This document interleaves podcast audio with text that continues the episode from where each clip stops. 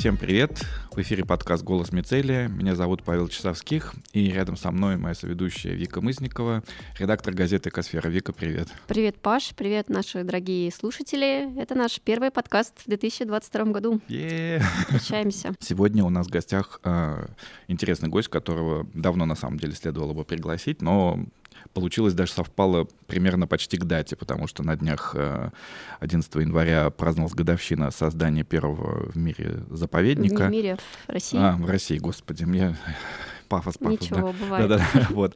И, в общем, пригласили к нам в студию Михаила Крендлина, руководителя программы по особо охраняемым природным территориям отделения Greenpeace в России. Михаил, здравствуйте. Здравствуйте. Спасибо, что пришли.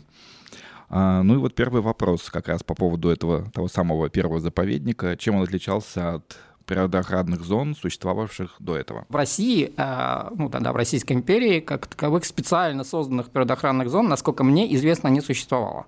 Ну то есть как? А, существовали, например, так называемые условно царские охоты, например, там на Кавказе такая была, э, Красная Поляна, Дальний Восток. То есть это территории, которые действительно как бы были государственные, ну принадлежали фактически, насколько я помню, царские фамилии, и они использовались, ну там действительно устанавливался достаточно жесткий режим природопользования, но в основном для того, чтобы царские особы там могли охотиться. Впрочем, это, ну и такие таких много в мире таких было территорий, которые выделялись какой-то достаточно утилитарной целью. То есть какие-то определенные виды природных ресурсов там сохранялись для того, чтобы там кто-то мог их как-то исключительно использовать. Ну, наверное, самый такой известный пример э, в мире это так, Шервудский лес, ну, собственно, это фактически тоже был в нашем понимании, ну, может быть, не заповедник, но заказник, потому что это была действительно там королевская, то есть государственная территория, где были там свои, как это сказать, охранники в виде там шерифа Натингамского и его людей, и были браконьеры, один из самых известных был некто Робин Гуд, ну, который действительно, чем, они там королевских оленей стреляли, ну, и на счет этого, за счет этого у них были конфликты там с властью.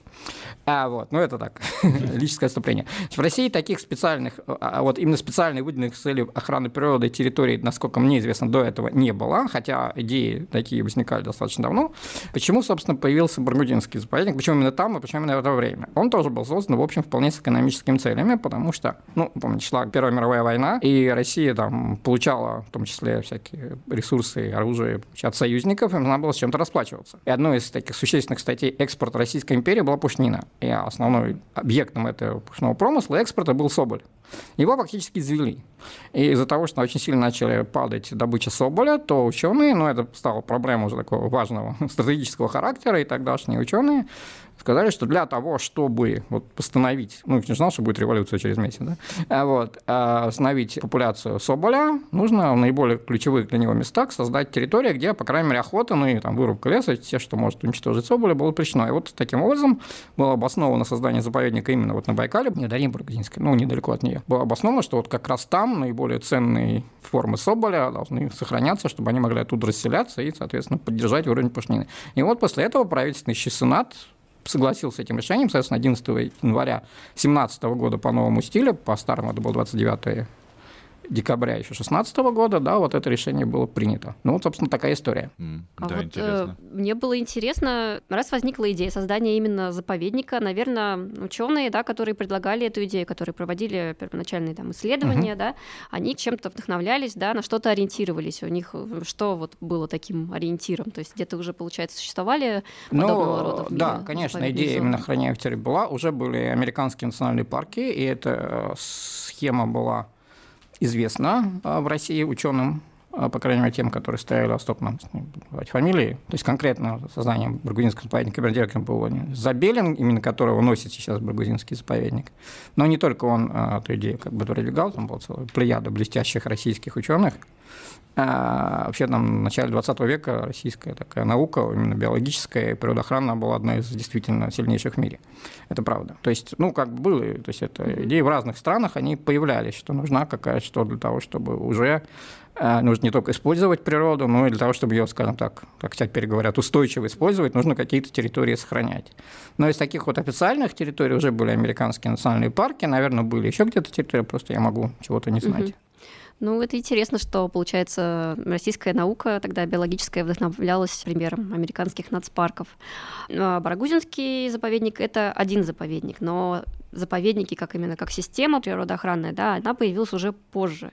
Можете рассказать, как вообще это происходило? Ну, дальше уже, поскольку Российская империя сразу после этого прекратила существование, то дальше развитие уже шло в советское время. И надо сказать, что вот второй официально созданный заповедник – это Астраханский. Это уже был создан декретом Владимира Ильича Ленина. То есть даже советское правительство, несмотря на гражданскую войну, тоже, в общем, вполне себе признало необходимость. Там, кстати, тоже была вполне такая уже даже больше в какой-то степени природоохранная цель, потому что, опять же, ученым уже российскому правительству удалось доказать, что вот эта территория, она важна из-за того, что там фактически уничтожено, ну, очень, опять же, из-за очень браконьерства была уничтожена популяция многих птиц, в первую очередь, там, белых цапель, перья которых шли на шляпки дамам в основном, как мне сказали. А вот. Ну и просто понятно, что где время было голодное, да, стрелять без разбора. И, а, соответственно, вот Следующий был заповедник Баргузинский. Ну, дальше там есть разные немножко точки. По четвертому году был создан Кавказский, потом э, как бы еще несколько. И вот с этого момента, да, скажем так, до конца Великой Отечественной войны вот это развитие заповедников шло достаточно активно и поступательно. И вообще это был такой, на самом деле, наверное, как это ни странно, одно из самых лучших периодов именно в России для становления заповедного дела, потому что, например, был создан специальный Э, федеральный орган по управлению, ну, как теперь говорят, да, исполнительной власти по управлению заповедниками. Он был главное управление, сначала забыл, немножко менялось название, это было фактически вот такое по нынешним временам, как министерство, а госкомитет по заповедникам это называлось, а когда существовало до 51 года, даже до 52 формально. А, то есть и довольно самое главное, что в, в этом работе этой структуры участвовали как раз те самые ученые, которые в частности, вот стояли у истоков развития заповедного дела. Просто интересно, как это совмещалось э, с генпланом, вот этим вот поворотом рек, рытьем там всего ну, такого. Реки уже позже решили поворачивать. А реки немножко решили немножко позже поворачивать, а. да, хотя, нет, ну, первый план тоже был в 30-х годах, ну, совмещалось, да, у нас в стране много чего противоречивого было вообще, как помните.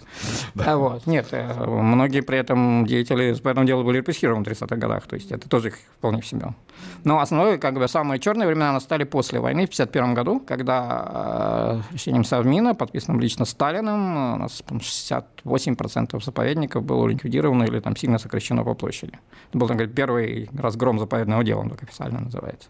И вот тогда, конечно, именно потому что После этого был ликвидирован этот госкомитет, э, потому что объяснили, что вот эта территория зря пропадают, их надо там вовлекать хозяйственную деятельность. И следующий такой же разгром, хотя немножко в меньшем масштабе, был в 61 году уже при Никите Сергеевиче Хрущеве. Если опять там какой-то развитие. А Никите Сергеевичу что не понравилось? А то же самое, что mm-hmm. территория пропадает. Mm-hmm. Экономически неэффективный, Экономически короче, неэффективный, да. да. Ясно. Вот. Ну, а следующий уже ближе к нам. Давайте вернемся в наше время все-таки.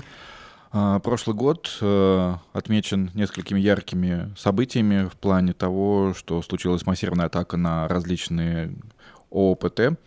И речь не только о Волго-Ахтубинской пойме, Лаганаки и заказники «Русский лес», но и, в общем, законодательных инициативах на федеральном уровне. Угу. Как вы думаете, с чем это связано? И следуем вопрос, что может случиться в этом году? Ну, смотрите, началась она, конечно, не в прошлом году, а ну некоторое время назад.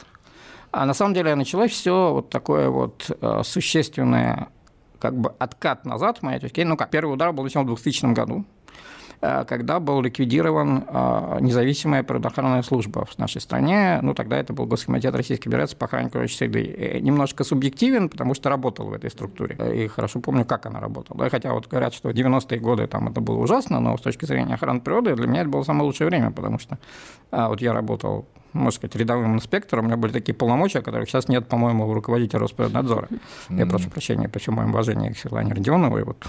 полномочий у нас было больше, законодательно закрепленных, теперь их просто нет.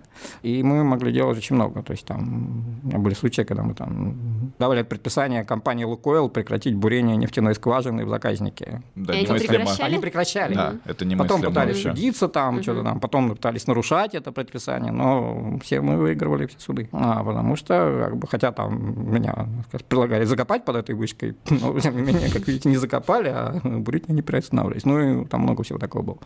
А, конечно, было много всякого правого беспредела, впрочем, его сейчас хватает. Но, а вот в 2000 году одним из первых указов тогдашнего нового президента Владимира Владимировича Путина была ликвидация этой независимой природоохранной службы, потому что, опять же, люди, которые, которым он тогда доверял, а, сказали, что вот эта сама структура, она сама своей сущностью мешает экономическому развитию, хотя, конечно, скорее всего, она ему помогала. И вот это вот э, разгром, ну, можно сказать, разгром тогда не только, это не только за поэтому дело, всей природоохранной системы, он тогда начался. Ну, поначалу это как бы еще... Да, и самое главное ведь что было? Ладно, просто ликвидировали, да, но все функции были передали Министерству природных ресурсов тогдашнему. Сейчас называется Министерство ресурсов и экологии, но от того, что оно стало и экологией, в общем, принципиально ничего не изменилось, потому что все равно в первую очередь это министерство занимается организацией использования природных ресурсов, и так и должно быть.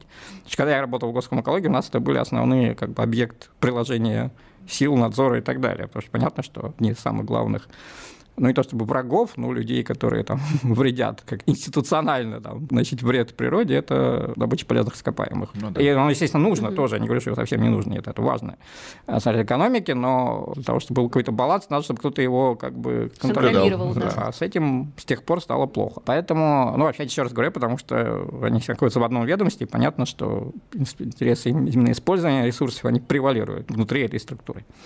И мы сейчас вот имеем в полном объеме, я приведу просто несколько примеров. И именно вот касается храняемых территорий. Вот э, это был первый как бы ну, и такой, на самом деле, очень характерный пример, который, наверное, да, я с этого начну, потому что у меня такой самый больной есть. У нас такой национальный парк Юга-2 в республике Коми. Это вообще-то первый российский объект всемирного природного наследия ЮНЕСКо. Ну, включая, точнее, там не только он. Вот там э, до создания национального парка в 1924 году велась добыча золота. А, но при этом понятно, что когда создали национальный парк, ее там надо было прекращать, потому что это несовместимые вещи. И как раз одна из моих действий, которым я наверное, горжусь, это было то, что мы, нам удалось прекратить эту золотодобычу. Когда я работал в госкомэкологии, всем э, там, компаниям были выданы предписания, там, что это недопустимо, и они там прекратились. Но уже когда стало Министерство природных ресурсов, оно, естественно, изменило свою позицию, и в 90 2000 ну, там, в третьем, в четвертом году, в 2001, нам несколько раз они, значит, принимали решение, что надо как-то все-таки эту золотодобычу там разместить. Потом в 2009 году подведомственный Минприроды Роснедр выдал лицензию на добычу, на месторождение чудной одной такой странной кипрской, ну, формально зарегистрированной Кипре компании. Gold Minerals, которая сейчас называется Золото НТ, и они там начали геологоразведочные работы. Там два года мы там переписывались с Генпрокуратурой, и только после того, как мы сами, Greenpeace, пошли в Верховный суд, и в Верховном суде доказали, что это не одиноко, потому что это территория национального парка, и нельзя нам добывать золото по закону, то после этого там это прекратилось. Но, тем не менее, попытки вырезать этот кусок из национального парка до сих пор действуют. В этом году новая лицензия выдана на это месторождение, хотя это, еще раз говорю, там объект всемирного наследия, национальный парк и так далее. А еще раз уже почему? Потому что вот э, структуры, которые это самое, отвечают за недропользование, они сильнее, ну или, по крайней мере, равны тем структурам, которые занимаются охраняемыми природными территориями. Поэтому это вот, ну, просто такой пример как раз именно из тех времен, который, к сожалению, до сих пор окончательно не решен. Хотя, еще раз, куча решений судов о том, что, да, эта территория, там никакой добычи золота там не может быть. Но, тем не менее, вот такая история есть. И таких много. Следующий такой был существенный удар, уже касающийся законодательства об особо охраняемых природных территориях, это был 2006 год, Связано было, как они смешно, с э, блестящей идеей проведения зимних Олимпийских игр в городе Сочи. Сильно задолго. Э, да, задолго. Получается, ну, да. в шестом году принято ага, решение. Да. А, причем мы сначала как-то не сильно к этому серьезно отнеслись. Не, ну, там, наверное, хорошо, идея хорошая, но просто если посмотреть на карту, то было сразу понятно, что э, если там строить какие-то объекты, которые необходимы для проведения Олимпийских игр, ну, в первую очередь, горнолыжные, ну, связанные с зимними видами спорта, да, кроме, то их можно построить только в двух федеральных особо охраняемых природных территориях. Это националь... ну, трех даже, да, это Сочинский национальный парк, это Кавказский государственный природный биосферный заповедник, который тоже является объектом всемирного природного наследия ЮНЕСКО, ну, или в крайнем случае там Сочинский республиканский заказник. Ну, вот кроме заказника, взять было тогда прямо по закону запрещено строительство таких объектов. Поэтому мы, э, когда эта идея возникла, мы даже как-то так, ну, сказали, ну, ребят, ну, идея хорошая, ну, ну публичность. Сказали, ну, как не получается, потому что закон не позволит это сделать, давайте какое-нибудь другое место придумаем, там, в конце концов. Не обязательно зимнюю Олимпиаду проводить в единственном субтропическом городе нашей страны, ну, ладно. Но ну, это был прекрасный ряд. Ну, там было много всего интересного там. Но Туда из... снег завозили, да, я помню. А, нет, я, помню я про... да, сейчас говорю про чисто юридические вещи. Я понимаю, да-да. А, вот. А, например, была прекрасная реакция тогдашнего руководителя Олимпийского комитета России господина Тигачева, проверите, я эту цитату, он как-то публично высказал такую фразу, что ну, когда, видимо, какие-то ваши коллеги задавали вопросы, вот как же закон, там, это природоохранные вещи, он сказал такую фразу, почти цитата, я, может быть, там за отдельные слова, значит, прям следующее, что если прибегут зеленые или придут и будут, махая Конституцией, не давать нам рубить елки и сосны, нам проще эту Конституцию поменять. Проверьте в интернете, но я клянусь, что такая фраза была создана. А, мы так удивились, ну, вроде как там это что, призыв к изменению Конституции, как-то странно. Но он потом, конечно, говорил, что он не это имел в виду. И погорячился. Погорячился, да, но тем не менее это было сказано. Но самое суть-то не поменялась, да, потому что ну, Конституцию менять не стали, поскольку сама Конституция, в общем, особо им не мешала, а закон поменяли. Поменяли, разрешив э, в национальных парках э, строить спортивные объекты, что было раньше прямо запрещено. Причем э, понятно, что это было сделано под Сочи, а пользуются этим все. Например, там тут же вышло распоряжение правительства, ну, правда, не исполнено, как разрешало как раз там же в районе Сочинском, ну, это, причем была заповедная зона Сочинского нацпарка в тот момент, да, строить там, например, гольф-клуб, там, как-то вроде к зимней Олимпиаде не имеет отношения, но тем не менее. Ну, спортивный же объект, почему бы не построить? Ну, правда, пока нету там гольф-клуба. Ну, мы а... даже сейчас уже, извините, что прерываю вас, Михаил, мы сейчас постоянно наблюдаем вот э, попытки строительства горнолыжных курортов да, там, да, на Камчатке, это... на Сахалине. Да-да-да, все справедливо. Вот. И это, к сожалению, это вот, я говорю, это был первый. То есть первая такая серьезная реформирование, ослабление законодательства об, о особо охраняемых природных территориях э, в, именно с целью реализации каких-то конкретных таких хозяйствующих, ну, коммерческих, можно сказать, проектов. И это открыло ящик Пандоры, потому что до этого еще как-то удавалось отбиваться. И после этого эти попытки, ну, вот регулярные. В этом году, в прошлом году три штуки отбили. Ну, не все, конечно, да, отбивать. Почему? Потому что, ну, теперь, да, если какая-то компания, человек имеет достаточные лоббистские возможности, а у нас таких, к сожалению, хватает, он приходит там, не знаю, к президенту, к председателю правительства, там, ну, да, список, миллиард... Думу, список да. миллиардеров растет да, каждый год. и говорит, ну вот, э, последний пример, ну, относительно, по-моему, прошлогодний, да. Один из э, законопроектов, который был в прошлом году внесен э, по как раз возможности изменения границ, вырезания территории из особо охраняемой природной территории, был внесен Ямалск, Думой Ямальского автономного округа, Малнецкого, прошу прощения. Почему он был внесен? Ну, потому что, насколько я помню, господин Михельсон об этом пресса много писал, обратился к президенту, что вот ему нужно получить два каких-то месторождения, не помню каких, и, соответственно, он... Э, а эти месторождения находятся на территории Ямальского регионального заказника. И вот получил, пожалуйста, хорошее дело месторождение, да, и чтобы, давайте вырежем их из заказника. Но закон вроде как не позволяет, поэтому они предложили, значит, закон поменять. Закон поменять не получилось, а из заказника 300 тысяч гектар вырезали. Ну, решили, что ладно, можно и так, раз есть поручение. А президент написал резолюцию, что ну, дело хорошее, почему нет. То сейчас, сейчас точно с таким же положением уже обратилась «Газпромнефть». Ну, получилось же кому-то, чем мы хуже, ну, да, тоже. Прецедент создан. Вот. А дальше, как бы, это же не все. Если говорить про Ямал, да, а еще там, значит, есть несколько, тоже в прошлом году Минприроды выставил на конкурс несколько участков. То я про Ямал сейчас говорю потом там же, да, в том числе Логосиганские, Хараиганские участки, они как бы формально вроде не затрагивают территорию особо охраняемой территории, но примыкают к такому заказнику Кунаватский. Заказник это известен тем, что он является последним местом, где, может быть, точно сейчас неизвестно, обитают те самые прекрасные белые журавли-стерхи, ну, по крайней мере, западно-сибирская популяция, которым, помните, у нас президент угу. летал, летал, с ними. летал с ними, да. Вот э, летал, летал, нет, дело, кстати, хорошее.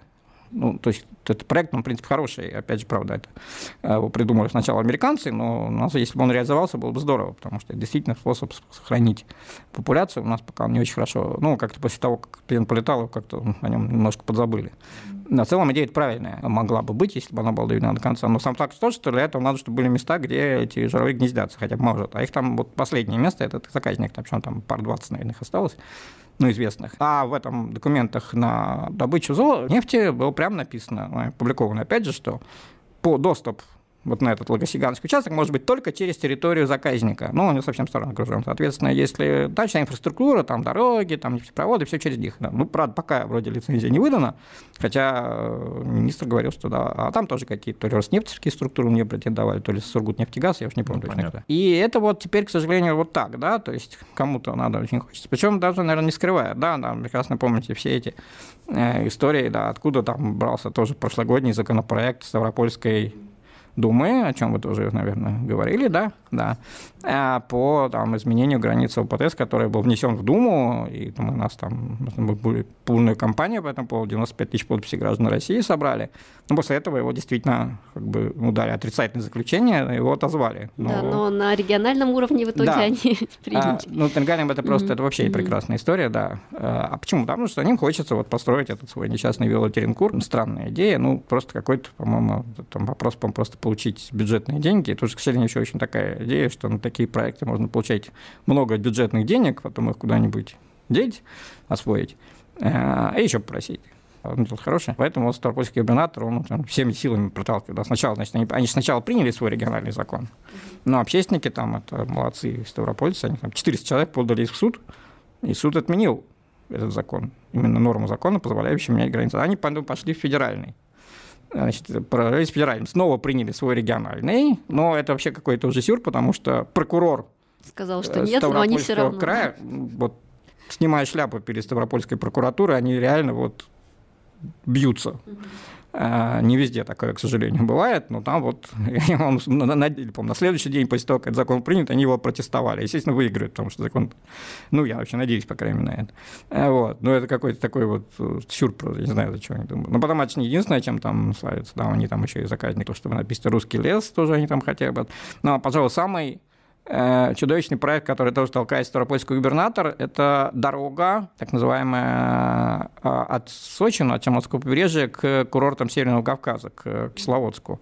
Потому что единственный вариант, как ее можно проложить, это через территорию как раз того самого несчастного Кавказского заповедника. Э, ну, они там какие-то постоянные идеи, что построить 12-километровый туннель под заповедником. Ну, во-первых, это я в это не верю. А во-вторых, чтобы построить туннель, все равно придется наверху там все ну, нельзя построить туннель, ну, никак не затрагивая территорию ну, внешне. Ну, пока вроде, там пока еще ничего не строится, как бы, но он все время говорит, что вот надо, надо, там всего-то 100 миллиардов. Это нужно. Подумаешь.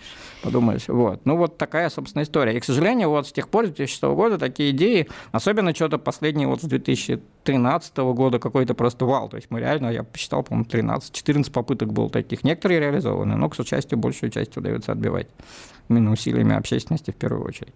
Ну вот, э, наверное, самой такой знаковой историей прошлого года стал конфликт в Волго-Ахтубинской пойме, mm-hmm. да, то есть э, между природозащитниками и э, местной администрацией и застройщиком, который... Ну, там вот, концов не найдешь, да, да там просто... Да, дорогу строят через заповедную зону. Вы говорите, что в Ставрополье, да, там прокуратура заняла жесткую позицию. Вот ощущение сейчас, что в Волго-Ахтубинской пойме, несмотря на огромное внимание, в том числе на федеральном вообще уровне со стороны там активистов э, разных э, движений, все равно борьба это скорее проиграна да. на данный момент. Да. Почему так получилось и можно ли все-таки как-то откатить процесс или на этом этапе уже все, то есть э, непоправимые изменения? Я надеюсь, откатить можно. А, хотя уже очень серьезный ущерб нанесен. Это для меня загадка. Ну, смотрите, а, да, совершенно справедливо, там ситуация прямо противоположная. И федеральные органы, и региональные органы власти, и прокуратура все на стороне этой дороги.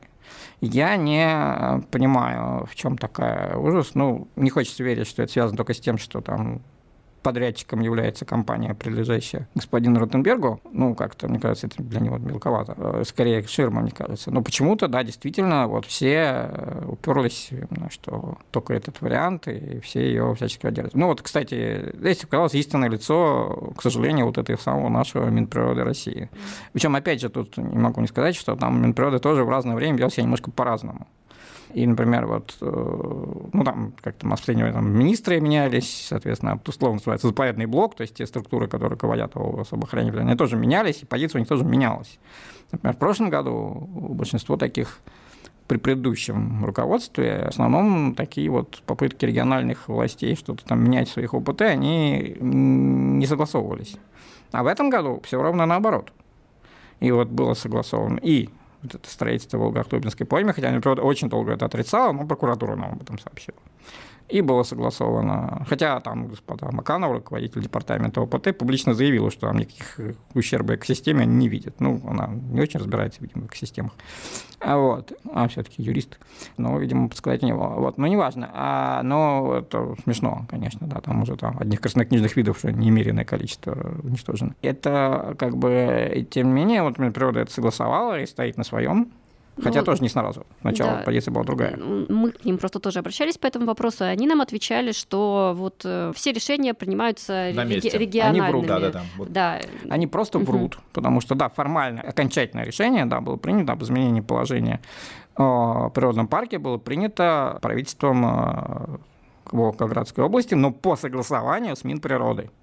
У нас есть номер письма, которым они это согласовали. Поэтому говорить не могу. Не, не, они, они не отрицают того, что это принимало Минприрода, но они говорят, что это ведомство регионального там, комитета, ну, да, случае, да, они отказывались отвечать на что бы то, то ни было и э, что на, фе- на федеральном уровне, как они нам говорят, мы за это не отвечаем. Это все решается на региональном, потому что статус региональный, и то есть Нет, ну как, мы здесь... у нас по закону об особо охраняемых природных территориях написано, что любое изменение режима особо охраняемых территорий региональных, это только по согласованию с Минприродой. Без Минприроды они не могли принять это решение.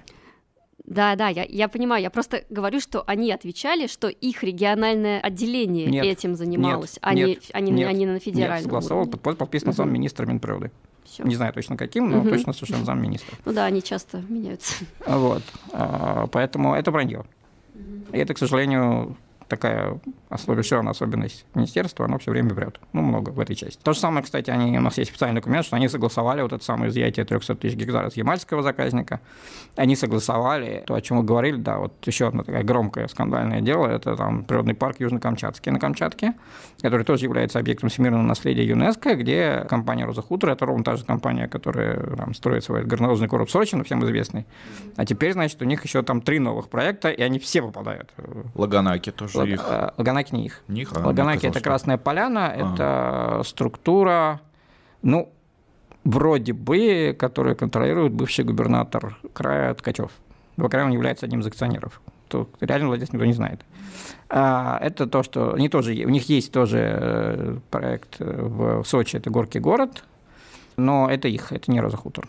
А вот Роза Хутор это, ну, это там куча всего в Красной Поляне, в том числе они сейчас строят совершенно незаконно, без экологической экспертизы, тоже по согласованию с Минприроды, но без экологической экспертизы, огромную там 8-метровую дорогу, по нацпарку, э, в рекреационной зоне, где вообще такого не должно быть, километры от границ заповедника, ну, в полутора километрах. И самое смешное, что она считается временной, хотя это в обосновании написано, что она строится для реализации там очередного горнолыжного проекта. Ну, то есть вряд ли его когда-нибудь ну, смешно.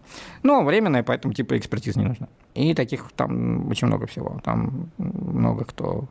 А вот Новоганаки – это как бы другая, ну, это тоже отдельная история.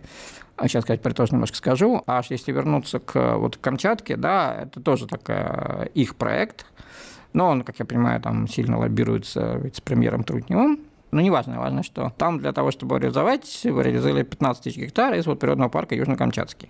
Причем э, вроде как никто, в принципе, природных парков в отдельных территориях можно там какую-то туристическую деятельность развивать, но там проблема в том, что они хотят построить порт, почему-то именно там, в этой территории, хотя вообще-то есть на Камчатке порты, но нужен новый зачем-то, вот, чтобы туда загонять круизные это уже это, да, это конец там всем экосистемам, конечно. Да, вот. А, и вот для этого, конечно, это никак не совместимо со статусом парка, но при этом это осталось всемирным наследием.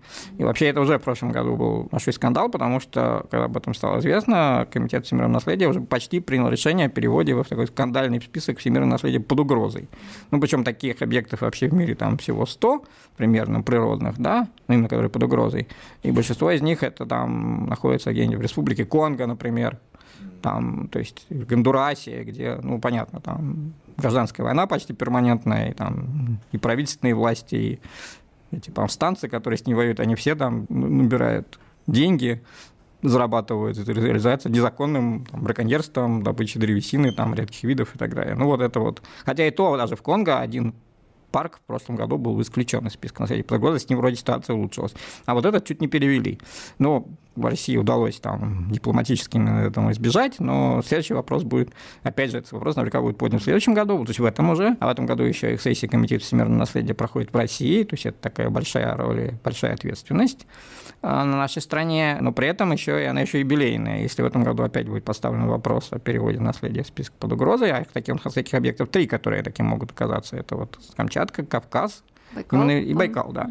И по всем этим трем там сейчас вот должны весной провести так называемые мониторинговые миссии экспертов Центра всемирного наследия Международного союза охраны природы. Они должны сказать, там действительно есть ли основания. Оснований полно. по всем трем объектам. Ну, по сути, да, ничего не поменялось, да, ну, как вырезали эти 15 тысяч гектар, так и вырезали. Вот, хотя даже прокуратура признала, что это сделано незаконно, но, тем не менее, ничего не меняется пока. И опять же, этот, э, в 2020 году Минприроды не согласовал это решение, а в 2021 согласовал. И таких полно случаев, к сожалению. Вот, поэтому вот такая история, да, она продолжается. И в том числе и законодательно. Ну, пока, как бы, еще раз говорю, основные такие попытки. Хотя у нас каждый год, там, в 2020 году у нас мы там боролись попыткой внести изменения в закон, позволяющий изменять границы национальных парков. Вот. Ну, кстати, это тоже удалось его отбить, хотя там очень сильное было давление от Совета Федерации, от логистических структур, в том числе там тех же Коми, то с тем же Юго-2 это было связано, мы точно знаем.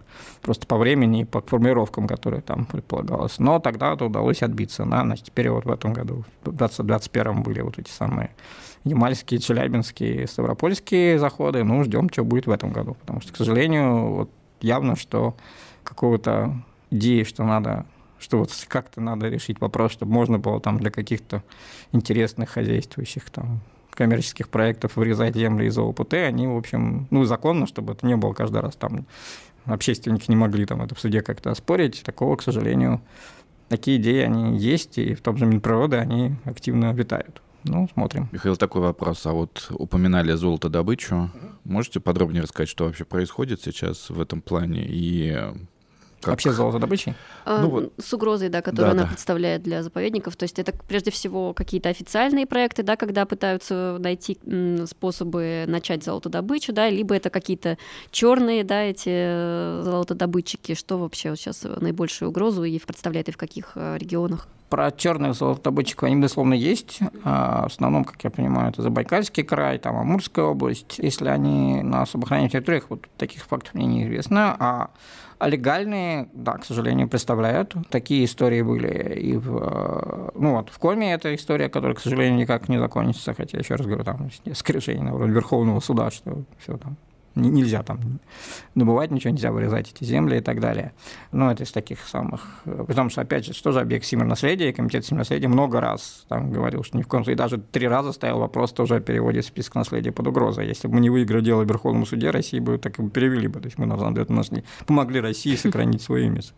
Такая же история с... Ну вот недавно была громкая история в Томском заказнике, я сейчас не помню его название, в Томской области, где тоже залезли, но там прокуратура э, как-то достаточно Э, тоже принципиально подошла к этому вопросу. Не дали. И, не дали, да. Вот. В Амурской области, я помню, еще несколько лет назад вырезали какой-то кусок из э, заказника под золотодобычу. Вообще, конечно, это один из самых таких, ну как, э, самых опасных с точки зрения именно экосистем видов природопользования. Ну, во-первых, есть два вида золотодобычи, да, есть рассыпное и жиль, ну, жильное, рудное.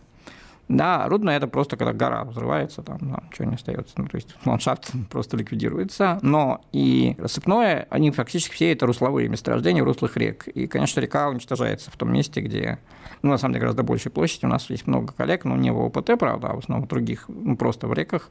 Оказывается, фактически реки убиваются, особенно в Сибири если там начинается вот это. То есть нет реальных технологий. Ну, то есть там, если говорить о зашмно, там вообще могут применяться вообще цианиды, очень жестокая химия.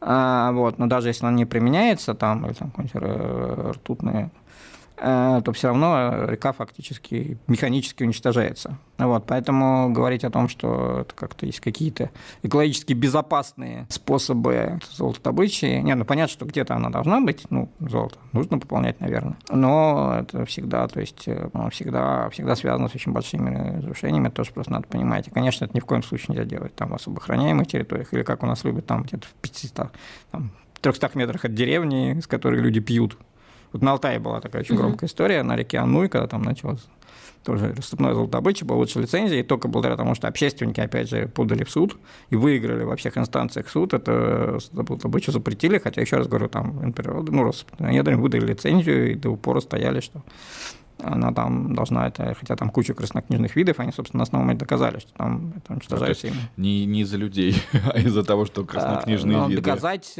проще из-за, из краснокнижных видов, но, конечно, страдали от этого в первую очередь люди, ну, то есть, потому что им просто для них река, там, ни, ни, ни рыбу половить, там, ни искупаться, ни попить воды уже было невозможно. Прямо вот там километре выше их это все происходило. Я так понимаю, что это серьезная угроза не только в России, да, но, например, вот на Амазонке тоже вот в прошлом году говорили, что из-за там локдаунов и из-за того, что вот э, те же самые природоохранные ведомства не могли там набраться, тоже какие-то были какой-то наплыв просто золотодобытчиков, в том числе там нелегальных, которые перекрывают там. А, про Амазонку не знаю, хотя не исключаю с учетом бразильские власти, они в этом отношении тоже своеобразные. Но вот на Венесуэле, на реке Оренока, вот такая же история была, причем тоже объект всемирного наследия. Там как раз общественники, правда, которые живут в основном не там, потому что там, видимо, не выжили. Э, вот, они очень много ставят вопрос, числе на этой сессии, что да, именно вот такая нелегальная золотодобыча, она сильно угрожает там, нескольким рекам в границах национального парка, я сейчас не вспомню его название, но ну, я думаю, что в Южной Америке это, угу. да, это тоже актуально. Ну вот мы затронули э, тему э, всяких спортивных объектов, и мне кажется, достаточно близка к ней тема туризма, да, вот э, есть ощущение, что последние пару лет очень активно продвигается идея экотуризма, и экотуризма прежде всего на территориях, естественно, природоохранных. Вот э, как вы вообще относитесь э, к такому способу, не знаю, Ведение активности в заповедниках и вообще совместимы ли заповедники вот с экотуризмом? Ну давайте начнем с того, что у нас в стране нет определения экотуризма. Угу. Ну то есть есть очень такой необязательный, очень не, не конкретный ГОСТ, а вот законодательно закрепленного определения экотуризма у нас нет. А, давно Минприрода обещает принять соответствующий закон, даже в этом в прошлом году обещал принять, не принял. Ну, не знаю, ну, в смысле, не, не, не принят он. Он принят в первом чтении, но дальше он не пошел. То есть под это можно подвести а, и под это можно что угодно. У нас туризм. Угу. это тоже экотуризм. Угу. А вот, хотя, ну, то есть это горнолыжно, некоторых там в одном из, вот в первом, в первом законе написано, что там к экотуризму относится, например, охотничий туризм на ЛПТ пожалуйста, стреляйте. Ну, по крайней мере, до этого можно сделать такой да, потому что никаких реальных определений нету. Вот. И это очень большая проблема, именно потому что совершенно право это пытается подвести все что угодно. Да, там, если там строится отель там, с применением экологических там, технологий современных, это экотуризм, хотя этот отель разрушает там ну, точно так же говорю, да, вот давайте. Ну, это крупный инфраструктурный объект, да, крупный инфраструктурный объект, который дороги уничтожает угу. всю природу, но тем не менее, да, вот, а почему нет? Хотя, конечно, если говорить международное определение, которое есть, ну, предположим, того же Международного союза охраны природы, да, это территория, то есть это туризм, который направлен на в первую очередь, во-первых, не нарушение, не разрушение, никак минимизацию ущерба природе и наблюдением природы как э, именно наблюдение за природными объектами а не там катание на лыжах или на чем-нибудь. Но тем не менее, еще раз говорю, у нас эта проблема, к сожалению, вот она очень серьезная. И, конечно, вот э, такой туризм на ЛПТ с мальчиками категорически невозможно. Там не должно быть спортивных, никаких объектов, связанных там, с какой-то серьезной инфраструктурой. Более того, сейчас, например, у нас парк это даже запрещено. То есть, вот я говорю, в шестом году его а, разрешили, в 2017 году его запретили. Mm. Наконец, по приняты поправки в закон, надо поблагодарить тогдашнего руководителя комитета по экологии господина Бурматова, он пробил этот закон. Теперь его активно пытаются откатить обратно, потому что говорит, а как же нам, как же нам расширять-то? Вот как теперь, теперь раза хуже, она говорит, мы там будем расширять э, объекты у нас в парке. Они не могут этого сделать, потому что они, ну, по закону это невозможно. Поэтому они дороги пока строят. Но, видимо, надеются, что когда достроят дороги, уже закон поменяет. Ну, это касается именно национальных парков, да, заповедников. Причем там, э, значит, та же у нас, причем тоже, когда кому-то очень надо было, вот заповедниках вроде как было всегда запрещено, да, но у нас есть биосферные заповедники. Что такое биосферные заповедники? Да? Это заповедник, который входит в международную сеть биосферных резерватов ЮНЕСКО, а, которые реализуются в рамках международной программы «Человека биосферы». Программа «Человека биосферы» – это программа глобального экологического мониторинга, в рамках которой должны выделяться так называемые биосферные резерваты. Это территории, где, ну, как бы они действительно так зонированы, то есть там есть так называемое заповедное ядро, где полностью должна быть исключена хозяйственная деятельность человека и какие-то там, условно говоря, буферные зоны, зоны сотрудничества, где какая-то деятельность как бы допускается, и чтобы сравнивать, да, ну, как контроль и как она воздействует. Вот для этого, собственно, они должны быть. Еще в советское время у нас выделялись так называемые биосферные, ну, поскольку тогда были настолько заповедники, когда эта программа была в 71 году э, принята, они у нас стали называться биосферными заповедниками. Биосферные резерваты, как в этой программе, биосферные заповедники. А потом, когда был принят закон об ОПТ, там было написано, что да, биосферные заповедники. Ибо, ну, там написано, что они входят в сеть биосферных резерватов ЮНЕСКО, но для того, чтобы там можно было какую-то деятельность в заповедниках развивать, значит, там было написано, что вот на них могут являться биосферные полигоны, где какая-то вот ну, предполагал, что это какая-то традиционная деятельность, может быть, там какая-то охота, там рыбалка, там сбор ягод местными жителями, что-нибудь такое. Вот такие вот. Первый раз в Брагудинском заповеднике был такой биосферный заповедник, полигон в Окском. А потом, значит, э, в 2011 году, да, вот у нас Олимпиада прошла, горнолыжные курорты все равно строить хочется. Как раз тогда была такая компания курорт Северного Кавказа, ну, сейчас она мало чем занимается, потому что ейный тогдашний нынешний тогдашний владелец господин Белялов, он где-то в бегах в международном розыске. А, но тогда да, много таких довольно... историй. А? много таких много историй, историй, да. да. Но тогда они были довольно сильны и тоже близки. Они пробили закон как-то очень быстро, э, значит, э, который позволяет э, в биосферных заповедниках, в биосферных полигонах там строить горнолыжные объекты, гостиницы, ну, вообще любые спортивные объекты и всякую связанную с этим инфраструктуру. Но тогда предполагалось, что эти полигоны могут быть только как бы извне присоединяться к заповеднику. А потом, в 2016 году, когда э, значит, «Газпром» с «Розахута» решили расширять свои объекты после Олимпиады, э, а расширять им, кроме как в заповедниках, особо некуда, то они решили, ага, вот мы сейчас быстренько полигон выделим и там все построим. А полигон выделить в действующем заповеднике вроде как нельзя по закону, да, может только присоединять. Так что вы думаете, э, вот такая прекрасная история в 2016 году, как сейчас помню, 22 июня. Закон первом чтении принят, ну, точнее, до этого принят закон, э, не помню сейчас номер, но назывался он о поправках в закон об охране окружающей среды в части особенностей оборота отходов в Республике Крым. Это интересно. А, да. А вот в этот закон на второе да. чтение, угу. за день до его проведения втором чтении был принят внесены поправки уже в чтении закона об ОПТ, позволяющие выделять вот эти самые биосферные полигоны внутри границ биосферных заповедников. То есть э, законно лоббировал Роза Хутор для того, чтобы... Ну, я не знаю точно, кто конкретно, э, то ли Роза Хутор, то ли Газпром, да. то ли они все вместе, но кто-то вот, да, да из Но них. они почему-то, они это делали через Крым, и, а да. он в итоге распространялся на, на все, федеральные. На все биосферные заповедники, mm-hmm. да. Цирк. А, он до сих пор действует. Хотя уже есть поручение президента, что вроде все-таки надо бы, наверное, все-таки его отменить, потому что какая-то ерунда с этим получилась. И, к счастью, они-то свои курорты все-таки не построили там. Но тут возникла опять идея с лаганаками, потому что вроде как тогда самые курорт Северного Кавказа вроде от них отказались, потому что им стало не до этого, мы уже вздохнули с облегчением. Но тут, значит, вылезла эта Красная Поляна, э, которая, видимо, в Сочи уже некуда, все сажали со всех сторон. Вот они вспомнили про Лаганаки. И, значит, сунулись туда. И в марте прошлого года вдруг уже как, как бы на основании этого закона, который вроде как должен быть изменен, значит, внутри э, вот этого Лаганакского Кавказского заповедника выделен Лаганакский биосферный полигон.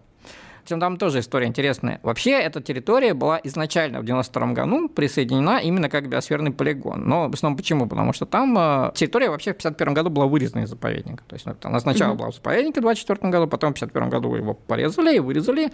Потом в 92 году, значит, глава Адыгеи взял и сказал, что ладно, хорошо, вот вам подарок земле, как это называлось, Потом, правда, пытался это решение отозвать, но не получилось. Опять же, в суде это дело отбили. То есть, как бы он присоединился. И тогда, действительно, конечно, да, территория, потому что там был выпуск достаточно сильный. Но он, сейчас уже практически его нет, но, тем не менее, предполагалось, что вот все таки какая-то территория, э, на этой территории, ну, какой-то там хозяйственной деятельности, именно, в общем, соответствующий, ну, действительно, выпуск, там, может быть, там туризм какой-то пеший, да, он там осуществляется. А, и с этим никто не спорил, и мы не спорили. Потом, значит, идея это горнолыжного курорта, это уже совсем не то, ну, потом все вот эти изменения в закон.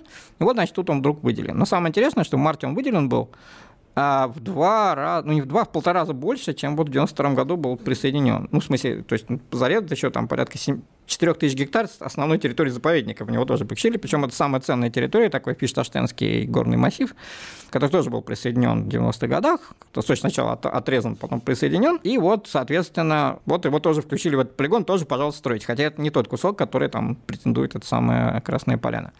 А дальше начинается там совершенно интересная история, значит, мы там вместе с коллегами из Всемирного фонда дикой природы, из общества, Всероссийского общества охраны природы, там, там, там такой Вячеслав Фетисов, известный нас в этом отношении, поддерживал. Надо сказать ему большое спасибо за это. А, вот, а, мы обращали, обратились в министерство, а, и тогда была встреча с министром. Министр сказал, да, я с вами согласен, там, кстати, как раз Ткачев присутствовал даже. Давайте мы изменим это постановление и, соответственно, вырезом из полигона, вернем его в основную территорию заповедника, чтобы точно никто не покушался. Потому что там как раз с точки зрения горных лыж самая это, привлекательная территория, это как раз этот Фишташтенский массив. Да, в июне это решение было принято, ну там пока, значит, ну до сих пор нет. Хотя вроде как они сказали, что в ноябре еще должны были внести в правительство. Ну, вроде бы внесли, но решения нет пока. Но там никто ничего не делает, да? Ну, то... на данный момент. Или а, нет? Или нет. Что-то происходит? Значит, Красная Поляна, угу. она там вовсю какие-то угу. свои изыскания проводит. Но, значит, что дальше? Дальше 30 декабря, точнее 21 декабря, Минприрода утверждает новое положение о Кавказском заповеднике в котором, конечно, этот Вишташтенский массив тоже включен в состав полигона, но дальше начинаются еще более интересные вещи. Они еще в августе его опубликовали, значит, проект, ну, на Regulation сайте общественного обсуждения, получили там, там порядка тысячи. Почему? Потому что у нас какой был основной спор с этой самой Красной Поляной? Говорим, ребята, ну, ладно, там, горнолыжный курорт, там, ну, это, это один из кусок, там действительно вот как раз в границах этого еще старого полигона, там закон позволяет, там горнолыжные трассы, там подъемники, ладно, там на горе строите. Но там никакого строительства, там ни гостиниц, ничего не говорят. Ну вот у нас там вот нижняя деревня или верхняя, не нижняя, я время путаю, там на 500 мест, ну отлично, это значит дорога, это значит и все, там, трендец. Мы говорим, не, ни в коем случае. Ну, они говорят, ну и ладно, мы тогда, типа, может, и не будем. Но, тем не менее, значит, выходит проект положения, и там разрешается строительство и гостиниц, и турбаз, и и гидротехнических сооружений. И Диснейленда. В общем, все, что хочешь. А, да, это вообще, да, пожалуйста, водохранилище можно построить. Ну, там действительно исток реки Курджипс, как бы, пожалуйста, воды не хватает. Ну, давайте мы там пол зальем, там, все будет хорошо. Заповедник как водохранилище, класс вообще. А, а еще при этом самое смешное, что почему-то по этому положению около 500 гектар, ну, там, 700-500, из заповедника вообще вырезана, там такая дырка, прямо как раз в районе этого массе. Вообще, ну, было бы видео показало бы карту. А, вот. А, вообще непонятно, откуда она там взялась. Всегда это была территория заповедника, всегда территория всемирного наследия. Вдруг дырка. Ну, вот сейчас мы там пытаемся понять, что это, почему, откуда это взялось. Это вот только что вот, вот 30 декабря зарегистрирован Минюст, 10 января вступил в силу. Это новый новогодний подарок, да. А, при том, что они... И опять же, да, они обещали, что ну, логично было бы дождаться с этим положением, когда правительство вырежет этот кусок. Либо на самом деле ничего, никто ничего убирать из полигона не собирается, ну, как а, это только слова, либо им сейчас придется заново э, менять это положение. Ну, а при этом, я говорю, тогда мы, конечно, будем жестко ставить вопрос о том, что э, вот эти вещи тоже все надо убирать, потому что сейчас, э, ну, опять же, с учетом того, что сейчас ЮНЕСКО, опять же, будет с этим разбираться, должна приехать миссия, и, конечно, они уже знают про всю историю, и, э, естественно, у них будет много вопросов, а вообще как это, потому что ЮНЕСКО много раз, последний раз, она сказала, что никаких объектов там крупномасштабной инфраструктуры на территории Луганак не может быть, потому что это прямой путь в наследие под угрозой. Но вот, тем не менее, вот фактически действующее новое положение заповедники – это закрепляет эту возможность. Будем следить, да. конечно, интересно. Ну, прям...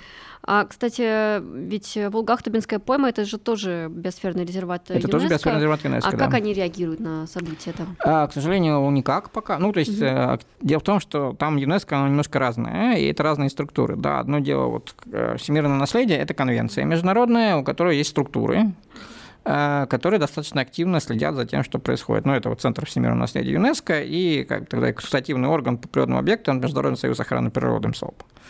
Они вот каждый раз смотрят, там присылают миссии, задают вопросы, и, ну, там хотя бы есть какой-то механизм контроля. включения в список наследия, или исключить, ну, это понятно, это вопрос чисто имиджевый, а, вот, но тем не менее он как бы хотя бы есть, да, то есть и никакая цивилизованная страна, в общем, особо не хочет, чтобы их объекты, их территории были включены в списки наследия, уж тем более вырезаны из списка, хотя такие случаи бывают, вот, например, на прошлом сессии в мае в, в прошлом году из списка был исключен э, не то чтобы там порт города Ливерпуль в Великобритании, потому что его, ну, это культурный объект, его, его застроили там какими-то современными домами и сказали, ну, все, типа, ценность культурная утрачена. Э, но понятно, что никто серьезно в такие, а в другие объекты при этом, ну, там тоже вопрос дипломатический и политический, Поэтому вот Камчатками это не прошло, хотя основания формальные все были. Но сейчас вот то же самое, те же самые основания есть уже и по Кавказу. Ну, Байкал там отдельная история, там просто очень много всего сразу. И это не касается охраняемых территорий. А по Кавказу и по Камчатке все основания, которые были, а теперь еще новые появились, вот то, что я вам рассказал. А, поэтому это тоже такая международная скандальная история. С полковым хватит другая, потому что это не международная конвенция, это программа, научная, и там совсем никаких механизмов э, со стороны ЮНЕСКО нет. Ну, Макс они могут исключить его из сети, но это может быть только через два года, когда будет очередная сессия. Я думаю, что они так вопрос поставят, но от этого ничего не изменится. Михаил, такой вопрос. Вы говорили, что будет в этом году сессия в России, а это какая структура ЮНЕСКО это устраивает? Это организует Центр всеми... Ну, есть вот Конвенция об охране всемирного культурного природного наследия ЮНЕСКо. Это международная конвенция официальная. У нее есть э, структура, управляющая Центр всемирного наследия. Это сотрудники ЮНЕСКо. Есть комитет всемирного наследия. Это страны, входящие, подписавшие эту конвенцию, они меняются. Периодически Россия сейчас в них входит. 21 страна. Это делегации, которые, собственно, голосуют в комитете. Да, вот э, как раз ежегодно, они ежегодно проводят свои встречи, сессии, на которых принимаются решения по этой конвенции, которые обязательно для любой страны, которая является членом этой конвенции, участником. А, и вот такая сессия будет в России, в Казани в июне ну, этого года. Даже в Казани. Да. Ого, м-м. здорово. Это интересненько, кстати. Ну вот надо. еще важное событие для, для биоразнообразия. Это в этом году должна пройти открытая часть конференции ООН по биоразнообразию да. Э, КОП-15. В прошлом была закрытая, и Россия вроде бы активно в этом всем участвовала. Но вот э, там предлагалась интересная инициатива, ну она давно, по-моему, продвигается 30 к 30. Вот э, вы как вообще это оцениваете, подобного рода инициативы и возможные соглашения вокруг них?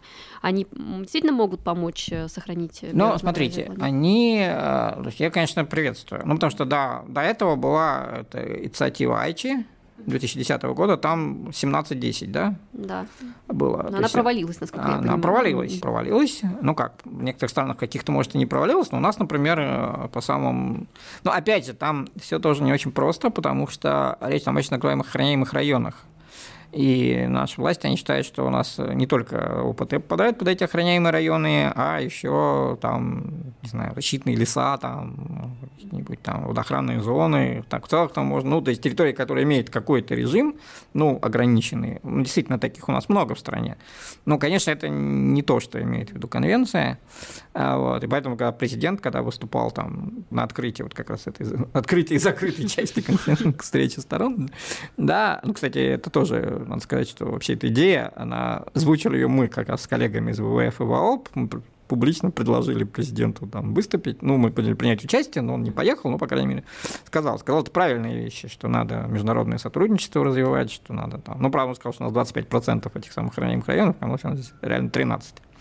Но если говорить об охраняемых территориях, сухопутных 13, там меньше 10%, 3% 3, морских. Да, 3%, вот. А, но при этом, опять же, да, из которых, которые ну, реально там под строгой охраной какой-то, это вот 3,5% это федеральные там ОПТ. Так что там тоже все много. Но да, в результате, ну, все согласились, ну, опять же, я надеюсь, что все подпишут эти 33, потому что, что, что да, 17% провалилось, но при этом, а, почему это возникло, да, потому что давление на биоразнообразие столь сильное, что плюс еще климат, да, естественно, и все говорят, что как раз наиболее ценный объект с точки зрения сохранения климата – это крупные массивы незатронутой природы, леса там, типа Амазонки, там, нашей Сибири, да, или там океаны, да, ну, неважно, то есть именно, которые совпадают с центрами, где еще осталась биологическая, ну, концентрация биологического разнообразия. Поэтому, конечно, с этой точки зрения, вот эта инициатива 3030, если она опять же будет принята, она, ну, ее можно только приветствовать. Но дальше надо, чтобы она выполнялась. Потому что понятно, что конвенция CBD, вот эта разнообразие, она очень декларативна. То есть гораздо более декларативна, чем та же конвенция о наследии, потому что там тоже никаких механизмов совсем нет. Ну да, ну хорошо, ну все сказали.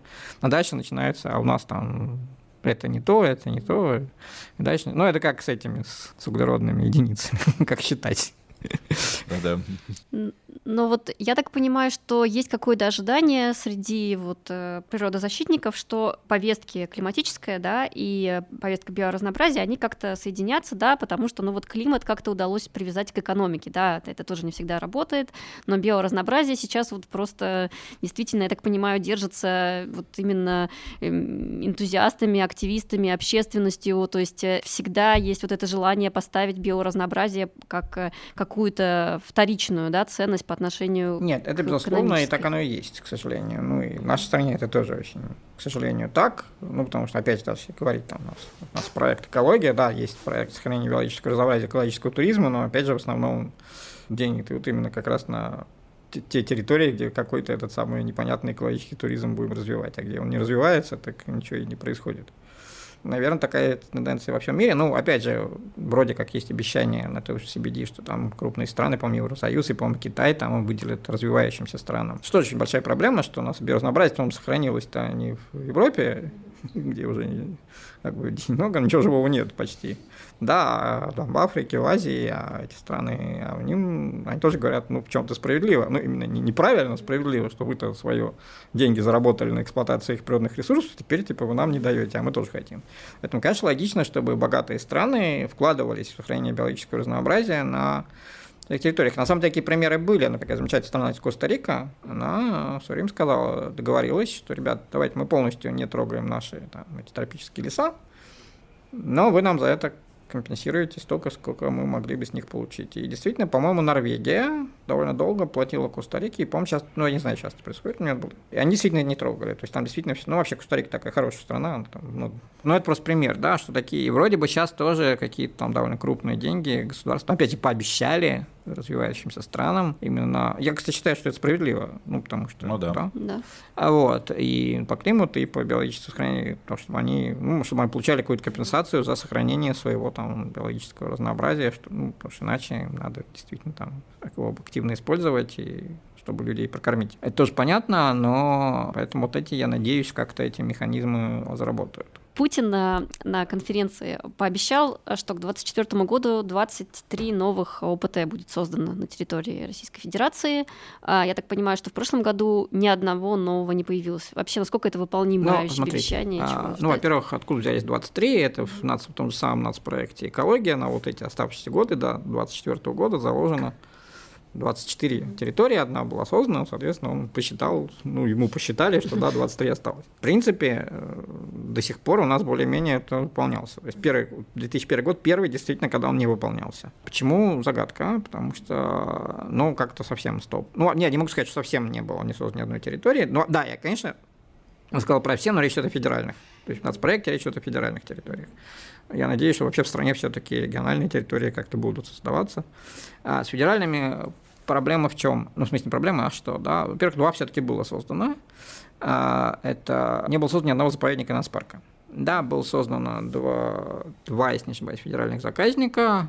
Один в Коме, Парайские озера, по-моему, 17 тысяч гектаров, и один какой-то совсем маленький, около 200 гектаров в Крыму. Причем они как-то так хитрились его создать, что 56 гектаров заповедника, прилегающего в него, включили, и теперь не очень понятно, как это вообще дальше действует. То есть, а, ну, то есть, очень странно. разделять, где что, да. Где что, да. А, вот. А, ну, это просто как Минприроды, оно так, к сожалению, так документы подготовил. Но действительно, причем территории ценные, там и в Арктике, и не только, которые должны были быть созданы в этом году, они почему-то вот не создаются.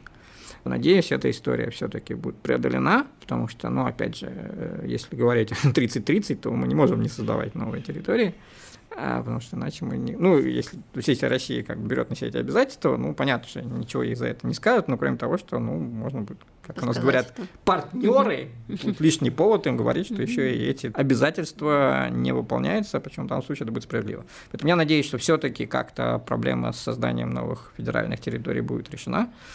А, вот. Ну, тем более, что там, многие там, наши коллеги из того же фонда дикой природы активно этом вкладываются, а, и за что им большое спасибо. А мы-то больше сохраняем то, что... Ну, вкладываем в то, чтобы сохранить то, что есть они занимаются развитием. Вот, поэтому очень хочется, чтобы все-таки эти заявления президента, они были реализованы, все-таки мы не ограничились 24 территориями, у нас много ценных территорий, которые еще ждут своего присвоения им статуса, потому что наступление, конечно, природу, оно продолжается. И обычно у нас традиционный финальный вопрос. Какая новость из мира экологии запомнилась вам больше всего за последнее время? Как повлияла какие эмоции вызвало? Ну вот, например, у нас сейчас вроде бы в Краснодарском крае создали, вот буквально вчера была новость, какую-то очередную природоохранную зону. Я точно не помню, как она Нет, ну, слава богу, я говорю, на регионах что-то создается. Mm-hmm. Да, в том числе и достаточно. И это хорошо, что этот процесс идет. И надо, чтобы он шел. Другое дело, что... Ну, вот я помню, знаете, как писал, что да, вот если в прошлом году, ну да, вот у нас там примерно 50 тысяч гектар